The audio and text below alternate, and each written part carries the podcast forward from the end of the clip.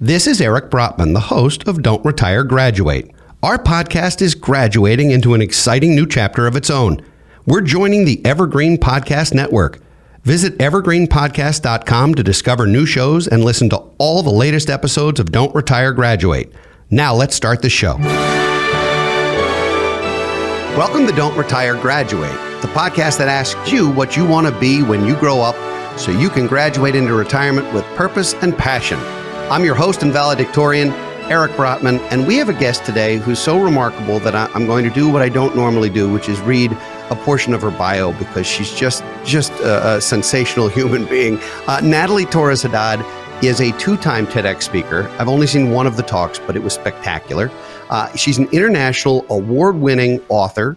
Uh, she wrote a 2012 book um, and and won all kinds of awards with it. She's a bilingual podcaster, uh, host of Financially Savvy in 20 Minutes, which 20 minutes. That sounds terrific. She's an international keynote speaker. She's an educator. She's been in the Huffington Post, the LA Times, and pretty much everywhere that there's print. Uh, and, and, I'm I'm out of time, and the show is over just from the bio. Natalie, welcome to Don't Retire, Graduate. Thank you so much for having me.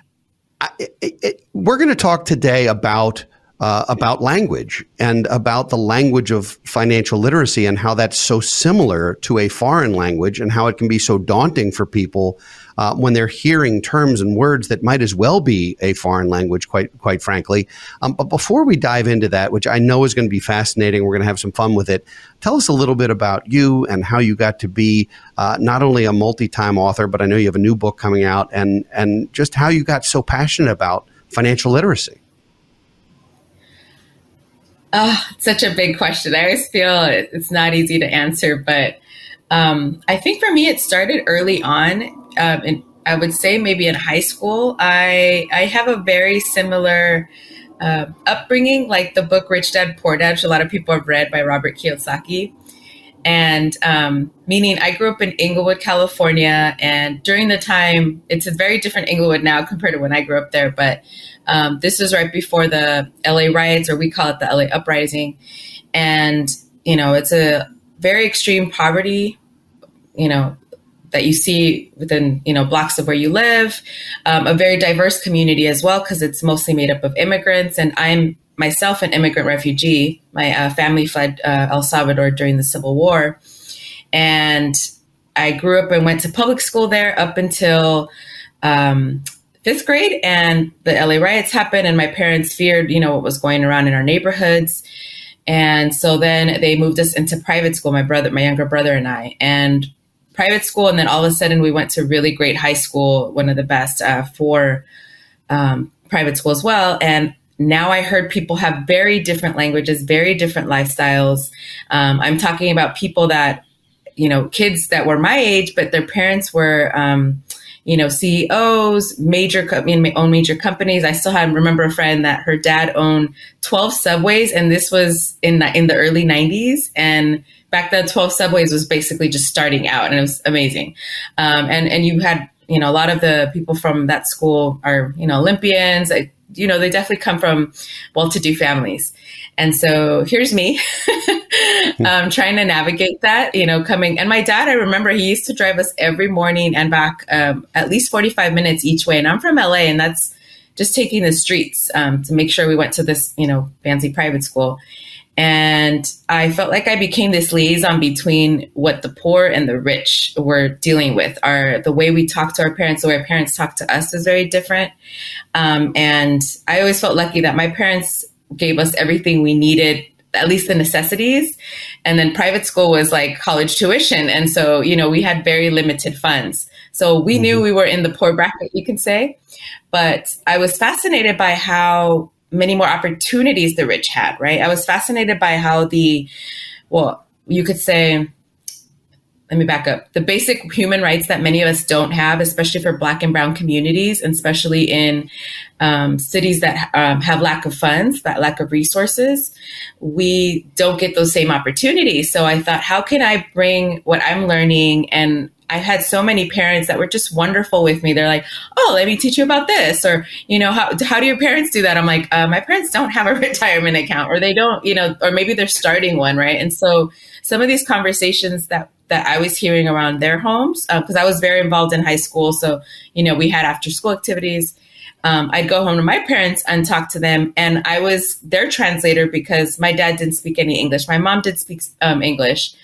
So it was just kind of like I'm learning these two languages at once, right? I was learning how to translate this um, English, and because Spanish is also my first language, and then learning what financial literacy is. And back in college, I was a business major. I had two degrees in finance, international business, but I still felt like I didn't have enough information on what personal personal finance looked like.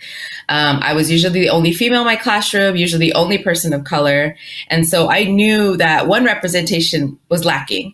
Um, but second, I felt there wasn't enough perspective of where I'm coming from. And yet I thought, there's so many people around me that look like me that just don't have this information, right? And so um, I immersed myself in books and conferences. And back then, this is, and you know this before YouTube, before Facebook, mm-hmm. you had to pay thousands of dollars to go in person, sometimes out of state for certain workshops. Um, and I would, I usually would get the same response from people and say, "Oh, you're so young," because I was. I was in my early 20s.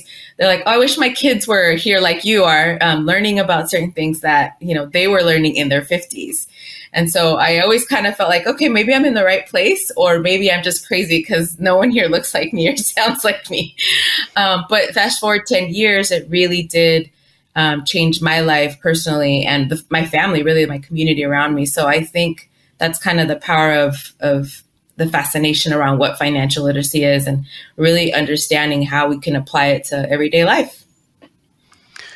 One of the things that we struggle with as as professional financial advisors, and uh, struggle may not be the right word considering what you just shared with us about your upbringing. So, uh, struggle is the wrong word. Why don't we just say uh, one of the speed bumps? One of the speed bumps we jump over at full speed anyway.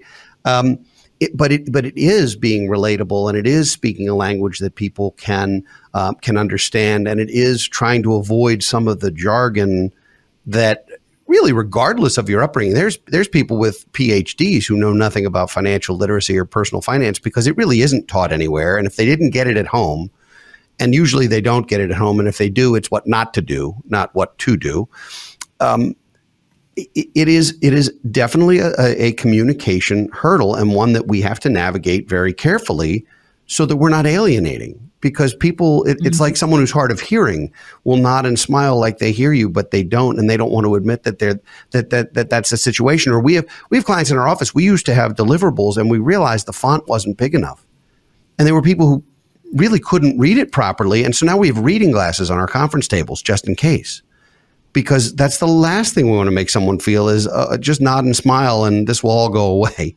Um, so there's so much to learn about that, right? So so how do you how do you bridge that and and how do you make something that is by its very nature complicated simple enough without being um, condescending, but simple enough so that it's so it's relatable? Yeah, you know, I assume. I mean, what you just said, I think it's hits what you know knowing your clients knowing what you know and how you wish somebody would have presented you know like you said having that font or something. And for me i think it's the way i've tackled it and while i still continue to tackle it is bits and bits of pieces of it right? So and that's something i always tell my students my clients that when they're starting to learn something new like a, I call it the foreign language of financial literacy is mm-hmm, mm-hmm. what can you start with one one thing today 20 minutes out of your day right? And um, figure out why you're interested in that. And what happens is when you start learning this little bit of this huge evolving language, um, you get more you get more interested in other concepts and then also understand and that's what i always tell especially i feel like i have a harder time with my younger um, you would say younger students and these are like people that are you know recent college graduates mm-hmm. that to be patient with themselves because you know they want to know you know what's the fastest way to make money? They want to know what's the best way to save what's what's the best way to invest. Um, they basically want to do things opposite of what their parents did. So they're like what can i do mm-hmm. now? And i always tell them be patient with yourself because you're also learning as you grow. And um, your 20s your 30s are completely different. Your 40s another another chapter right? And so and so forth. And so um, sometimes i remind them like focus on what's important to you now, um, which, you know, 20 year old could be, you know, career, it could be traveling, it could be, you know, starting a family, whatever it might be. Um, but just figuring out, okay, what can I learn today? Whether it's listening to a podcast like yours or, you know, reading a, a chapter of a book, um, you know, taking the time to now I, I, always tell people beware of some YouTube videos or certain things. I always feel like they might be giving you the wrong information. And we know this, there's a lot of bad information out there. Um, but really honing down on some of those basic books that were, that are helpful. Um, and picking the ones that are, are enjoyable too because I'm not going to name some books, but you probably read many of them as well. They look like huge, you know, twice the size of a Bible or something. And mm-hmm. and and if someone were to say, you know, students always ask me, should I read this book? I'm like, yes, but it's not the first one you should start with because it's overwhelming just looking at that. And when you start reading it, they go into such um, jargon and literally terms that you just are like, what does this mean? You need di- another dictionary for it. Yeah. And so I find that important to just say, you know, what can you tackle today? Just what makes it a little bit easier. So it's like traveling in a foreign country where you really don't know a lot of the language. You know enough to ask for a taxi, to find the bathroom, and maybe your hotel, and not much more. Uh, and so you carry a little pocket digest, right? That that that helps with translation. Mm-hmm. Or of course now it's all on your phone. You can you can do that uh, electronically. Now I'm dating myself. How nice. Um, how, how, do you do how do you do that in finance? And by the way, I, I hate to do two yeah. questions at once. It's a podcasting no no, but I have to. Your show is not financially literate in 20 minutes. It's financially savvy in 20 minutes. So how long does it take to get literate? If I can't get literate in 20 minutes, eh, then what? Uh, here's a spoiler, people. It's a never ending process. So you're never just 100% fluent. Um, and for those of us that, you know, have been taught different languages, it, it's always evolving. I'm and my my one of my family members just moved here a few years ago from from El Salvador to Boston, and you know Boston we got they got the accent right, and he's like they sound no, very different than what you no. sound right. right? Yeah. I can't, my, my husband does a better accent I do. And I said, well, yeah. And he's like, but on top of that, he listens to us that are from California and he's like what is fade? What is you know um and then i go oh they're shortening the words. So and he's learned he knows proper english because what you you learn back in school and, or whatever you want to call proper english. So yeah no proper american the, is not proper english. Exactly it's not. proper american english right? Yeah. Um, so it's it's the same thing with with your finances um and it's funny when you said the pocketbook because yes you, you outdate our age but uh, my very first saw uh, give you a, a backstory of my very first book that i did write it wasn't meant to be an actual like big book. It was just meant to be well i started writing it as a regular book and and then i would ask my friends for advice and I'm like, they're not going to read this because I tell them to read all these amazing other books from great authors and they wouldn't do it. Mm.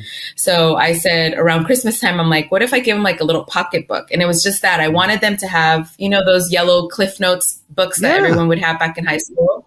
Oh, um, not something me. No, similar. Never. Like, right? I don't That's know what, what you're talking about.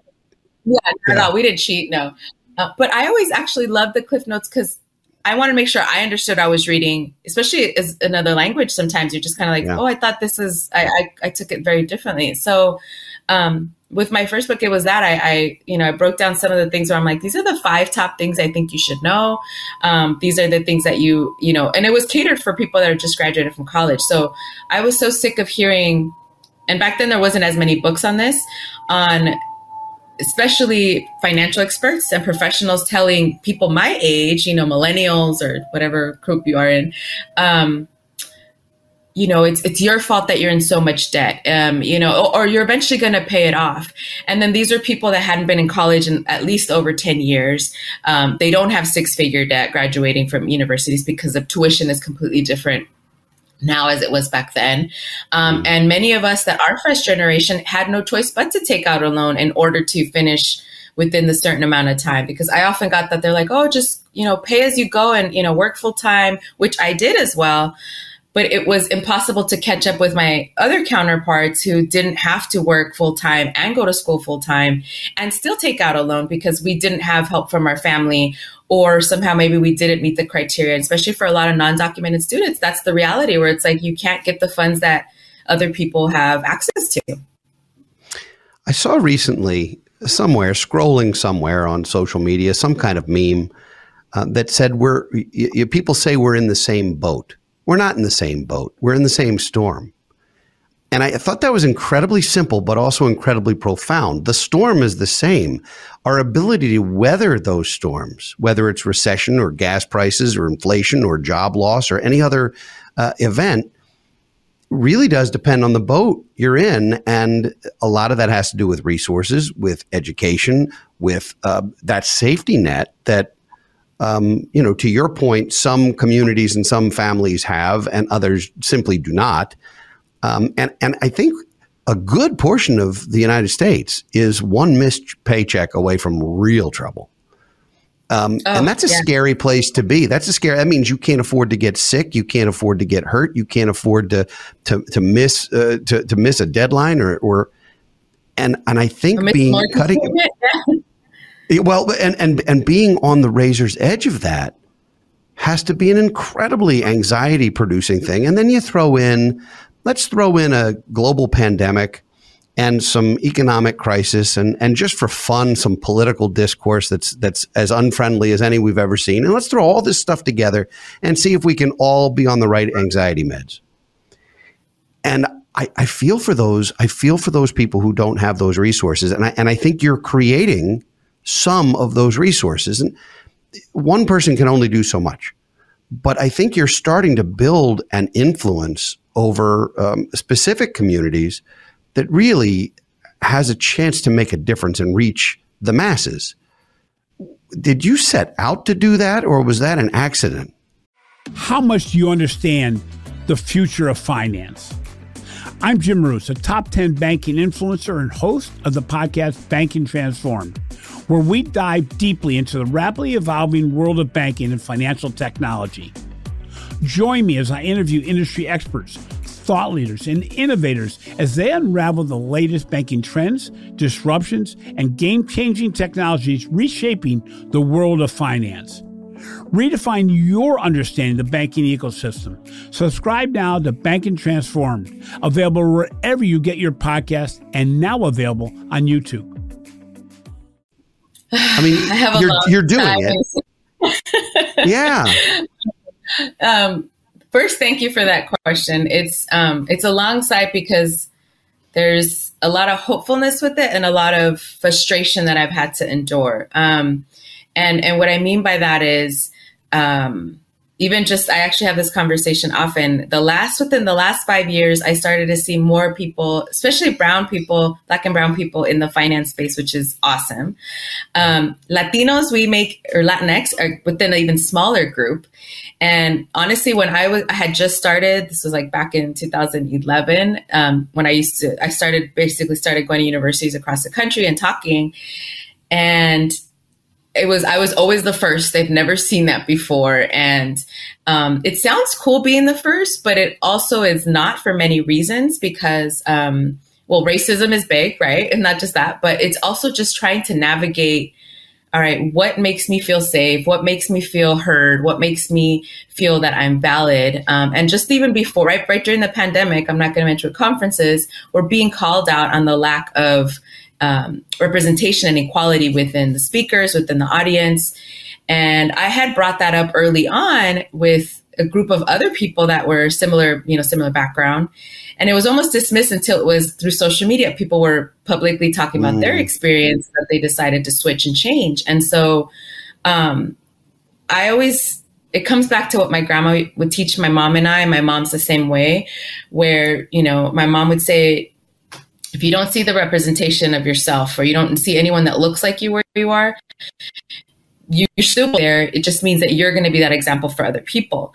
And I feel like that weighs a lot of responsibility, but it's needed. And for me, um, I can't tell you how many times I found myself crying in the bathroom when I was, you know, about to graduate from college and then grad, grad school. Um, calling my husband a few times when I was traveling throughout the country, um, you know, and, and speaking to extremely smart, you know, PhDs, you know, doctors. And, you know, I was like, oh, here they see me. And, you know, maybe they had just said some comments that were, had nothing to do with my content, but, you know, I look like I'm Latina because I am, right? And so the stereotypical type. And, and I'd call my husband and he'd be like, look, you're not there to teach him about life. You're there to teach him about something you're, you're an expert in. And I think that's something that gave me the confidence to be like, you're right. I'm just going to tell them based on what I've done on my own and with people that I've worked with. Um, and, and at the end of the day, it's, um, and this is for anyone, any of your listeners, like I'm sure they're kind of feeling that way. They're like, oh, maybe I'm not good with money or never will be, or maybe my industry just doesn't have, you know, my outlook or whatever it might be. One, you belong to be there no matter where it is. But I hope they tell themselves the way I told myself was, I'm just here to try to figure out what works for me. And hopefully that will, trickle down to my family, my friends, my community. Um, and, and it really does take this, I'm gonna get emotional, but it takes on this life of its own that you didn't expect. The TEDx talk, I never would have expected that.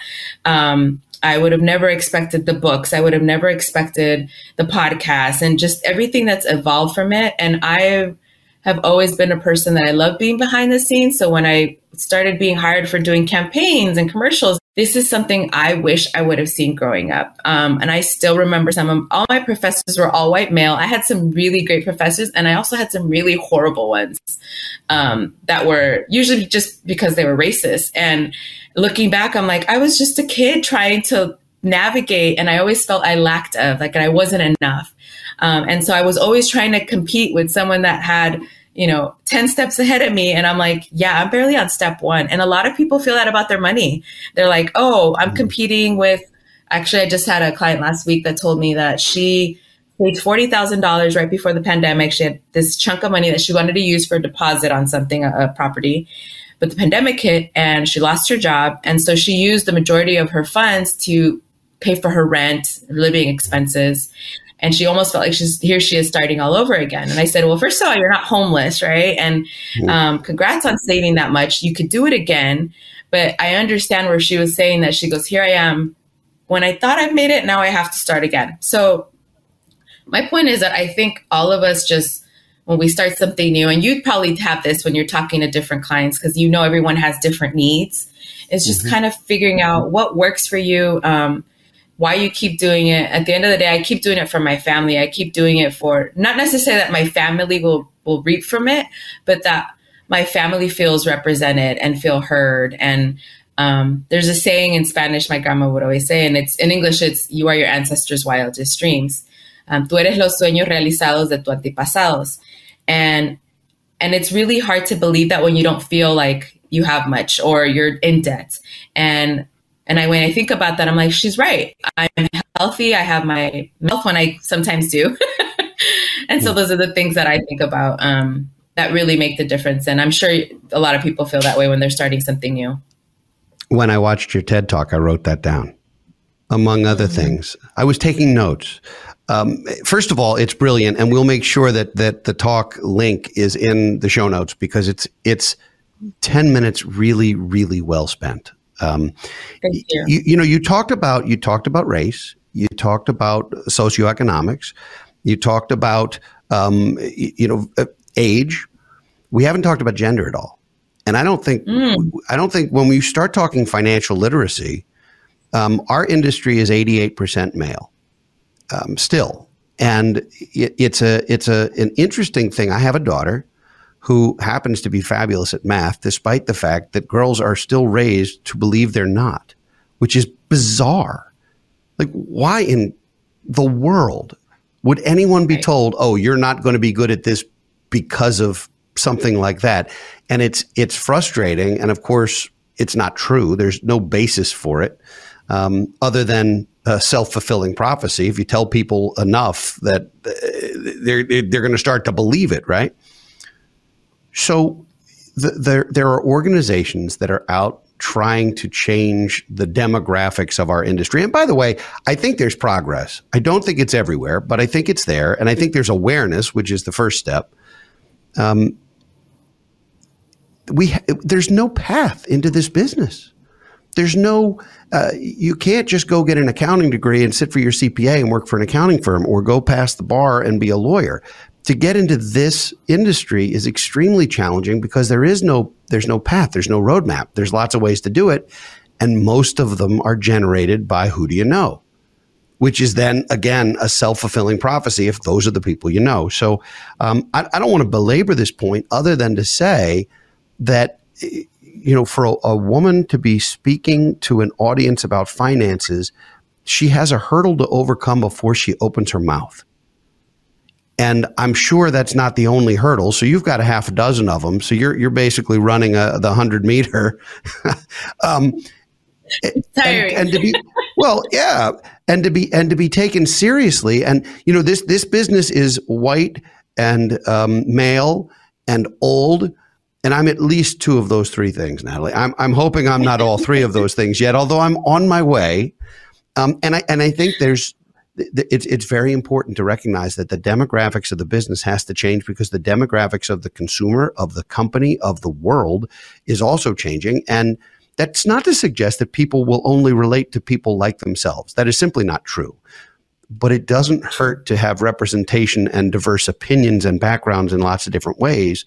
Um, and so, you know, we're certainly trying to hire that way, and not on purpose, by the way. I, we don't have a, a hiring plan at our firm that says we we want this specific demographic. We're finding great people, and it's a diverse group because great people are all different types of people. So I think it's changing. I do. I want, maybe I'm naive. Am I naive? Tell me the truth. Am I naive? No, Am I missing I, it? Or is I this? Agree. I, I, I'm an optimistic too. I, I agree. I think there's been progress. I mean, I, I look at the way things have changed as far as access, right? Uh, not just through social media, right? But it's, that we see we are seeing more representation yes they they're still lacking but the, the point on like the gender side i think um, i actually had this conversation uh, with another podcaster where it was i told him i was raised like a boy and he was like what do you mean by that and i go well my i'm my dad i'm the oldest and it's just my brother and i my younger brother and my dad um, very much ingrained in my mom as well. They were both feminists before they knew what that meant. And my dad would always say, I expect you to have your education, your own home, travel, and maybe accomplish a few dreams if you decide to settle down. It wasn't oh, I hope you get married. And I know a lot of women, a lot of girls hear that message at home, like, oh, marry well, or make sure you, you marry someone that can take care of you and the family. Um, it, it was complete opposite in my home. And so for me growing up, I remember I was 15, he was telling me this, and then I kept hearing it over and over. Then I went to college. I'm the first in my family to do that, and all these other things that I was achieving and, and, and basically dream come true, all these things. And when I would meet, still meet, I still do, I still meet women that are well into their 80s, or doesn't matter almost what age they are, they never heard that message. And so for me, I always assume it was just going to happen, um, all these things. And so um, I think when society starts to teach our girls, our women, the same um, um, way of thinking that they can do anything that they can dabble. And and i think women are really hard on themselves as well because we're already told we're not good enough or we're not going to get paid enough. And um, we talk about income wage bracket right? And how if you even break it down by by ethnicity um, still latinx are the lowest paid. I believe it's 57 cents to a dollar. Um, compared to white male counterpart and so the fact that we know we have to work just as twice um, as hard, excuse me, and to just to get be seen as an equal, right? And I think it's it's I believe we're in the right direction. I believe there's a lot more allies, um, but I think there's still a lot more work to be done because what I see often happen when you do see these trailblazers, when you do see um, some representation, they get burnt out. I I definitely know how that feels, um, and we quit or we have to pivot or we have to do something else because it's just too hard. And the beautiful thing is now looking back at, and now I see a bunch of like uh, financial literacy influencers, you want to call them, that are much mm-hmm. younger than me. And they're doing so much better and they're just doing well. And a lot of them reached out to me before they started, like, how do I do this? And, and it feels so good to know that I've helped them with it. And, and they didn't have to go through that. Like you said, same struggles that we're just trying to figure out when we're changing the game. Um, and I, I think about that. And I was lucky. My mom was, well, she wasn't an executive always. Her story is incredible, but she was basically that from the housekeeper in a hotel because when they came here, you know, that's all they thought that she could do. Um, luckily, she spoke English as well and moved up the ranks, got into accounting, got into HR. Is it has been a, a, a executive for almost two decades now, which is hmm. really unheard of. Always being the only woman, and I saw that positive role model in my life. And so when I talk to men and women, I'm like, all of you can definitely um, become better with your money. don't listen to the stereotypes and and also we i come from a culture that's very mach- machismo um, specifically mm-hmm. latino black and brown communities is very machismo and so teaching to rewire ourselves and be like no we, we deserve to be equals to have you know be good partners and um, and if we're not good with money it's not necessarily completely our fault it's just we have to learn this this new way of thinking um, and it takes time and you know that as we get older it's just it's more of a challenge but it's doable well, I love I love your optimism. Your your we talked about your TED talk. Your TED talk was five steps, uh, and in the end, it was five steps to determine that you're going to be okay. And I don't want to spoil them because I want our listeners to go and I want our viewers to go watch this. But one of them, um, it, it, one of the steps, the last step, is the one I want to focus on, which is be patient with yourself. There's so much yes. wisdom in this talk, truly so much wisdom in this, and uh, particularly younger generations, have gotten very accustomed to instant access. Children today will never have to know what it is to do dial up internet and wait seven minutes just to connect. If it takes three seconds, they're hitting the side of the computer because something's wrong. The, the, the, our, our access to information, they'll never have to go to a library to research something. They can do it in their pajamas. Um, it, it's, it's instant, instant gratification you don't even have to wait for the commercial to end to continue your show. You, you know what I mean? Like there is no patience anywhere, not on the highways. And I don't have to tell you that being in LA. Um, there, there's no patience on the highways. There's no patience in um, in a line anywhere. There's no patience online. There's no patience on hold.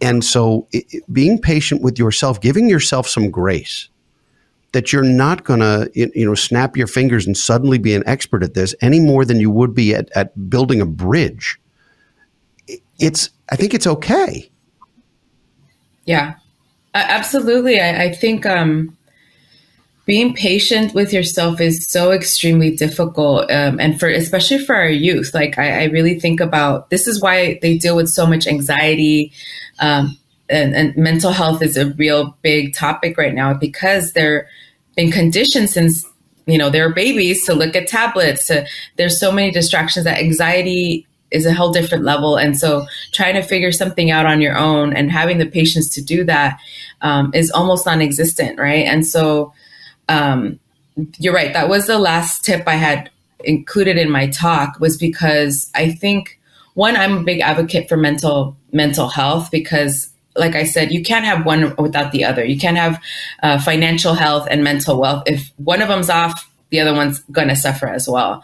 And because I've personally experienced on both ends, right? And mm.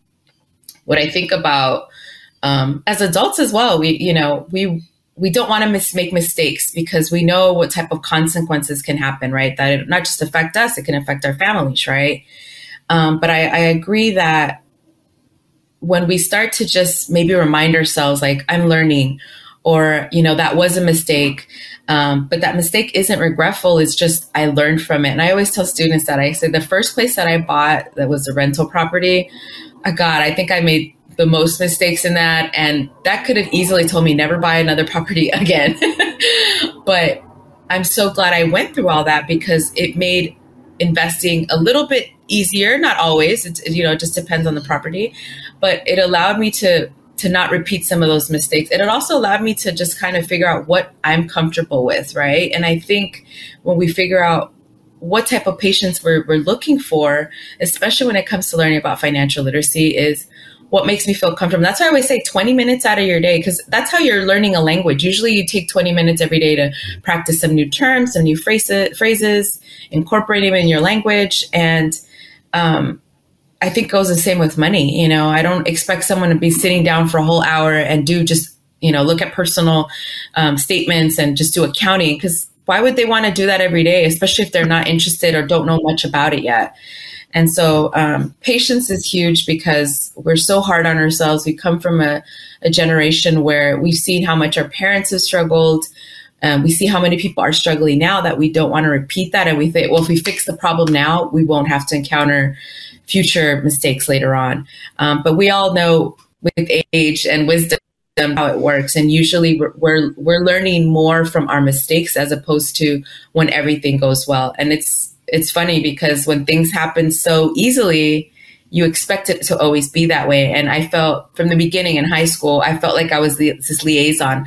Some of my my wealthy friends had no clue how hard it was for others that you know had to take care of and, and, and contribute to the family uh, monthly expenses and go to school full time while working. And so, and then I also thought about those that were poor. They had no idea on certain things that they were making harder for themselves because no one had taught them the easier route, right? Or you know things that they could um, like my my my mentors always say, work smarter, not harder. And so those little mm. things, I think, um, both areas are lacking. And so um, it's kind of interesting being a translator your whole life, not just to your parents, but um, to the yeah. rest of the world now when it comes to, you know, they're like, what does this mean? And I go, um, let me break it down how I see it and then apply it to yours. And um, I, I, always find it interesting when people are like, can you explain generational wealth? Can you explain how this affects me? And so um, I'm a, I'm, I'm a big, um, I'm fascinated by economy, just the way economy works here and other countries, and what we can take from from from the best from each, and hopefully not keep repeating the same mistakes. Well, we are um, woefully uh, almost out of time. I, I, will tell you that uh, I expect you'll be at FinCon. I expect that if I'm you are, actually, you're not going. Not All right. Well, not the next yet, time we get a chance, the next yeah. time we get a chance, I, I want to spend more time with you. I could talk to you for, for a week and a half. Um, but I do need to ask you, it's very important, um, particularly since you work with young people and everything else. What do you want to be when you grow up? Everybody gets asked that until they're, you know, uh, uh, when they're kids. We never ask adults. So what do you want to be when you grow up? What's next? Oh, for me is I want to be a community game changer. And and still within the realms of finance. And I know that sounds kind of lame, but for me, it's like I love dance, I love art, and I feel like there's still lack there still lacks a lot of that within the content that we create. And I have so much fun with incorporating things like that. So for me, um, it, it doesn't exist, you could say, as that type of job, but I'm creating it as I go. And I think that's kind of the things I've always wanted to do, and I'm I'm still trying to figure it out how to navigate that. Well, you're you're you're ahead of the curve already, and I, I, can't thank you enough for spending time with us today. I do need an extra credit assignment from you, and I'm going to assign one too, and it might even be the same one, but but you're first. No pressure at all. What's the extra credit assignment today for our for our, our listeners? What what can they do today to be um, better, either from a personal financial literacy or, or financial independence standpoint? Yeah, I kept on drilling, take 20 minutes out of your day. So I'm going to stick a little bit with that. But I want everybody that's listening today is just take one thing that you want to accomplish before the end of the year. I know we're like almost there, a few months away. Um, and write it out somewhere that you're going to see it every single day. So then when you're taking 20 minutes every single day to learn something about financial literacy, it's because you're reminded, oh, it's because I want to buy that house. So it's because I want to take my family on this trip. Um, I feel like our goals are much more attainable when it's something fun as opposed to saying, oh, I want to be out of debt or I want to be, you know, um, I want to have a you know better credit limit. It's not as exciting, right? So um, write something at least at one goal that by the end of 2022 um, you can accomplish. And those 20 minutes out of your day is because you're working towards that. Well, um, I think that's sage advice. And I'm going to piggyback on that. And I'm going to say everyone should not only take the 20 minutes, but the first 10 should be watching your TED Talk. So I, I will make sure that that's in the notes it is really, really wonderful. Um, Natalie, it's been fun. I, I, I, could talk to you all day. I've really enjoyed this. Thank you so much for sharing uh, your wisdom, your gravitas, and your sense of humor. And um, you know, I hope we'll we'll stay in touch for sure. Oh, I'm sure we will. Thank you so much for having me. Can't wait. And yes, I'll see you hopefully soon in person. so- sounds great. I'd like to thank all of you for listening and for watching this week. Don't Retire Graduate comes to you every Thursday. Next week, we'll have another office hours. In two weeks, we'll have another engaging guest. For now, just remember don't retire, graduate. This is your host, Eric Brotman. I'll see you next week. Don't Retire Graduate is part of the Evergreen Podcast Network.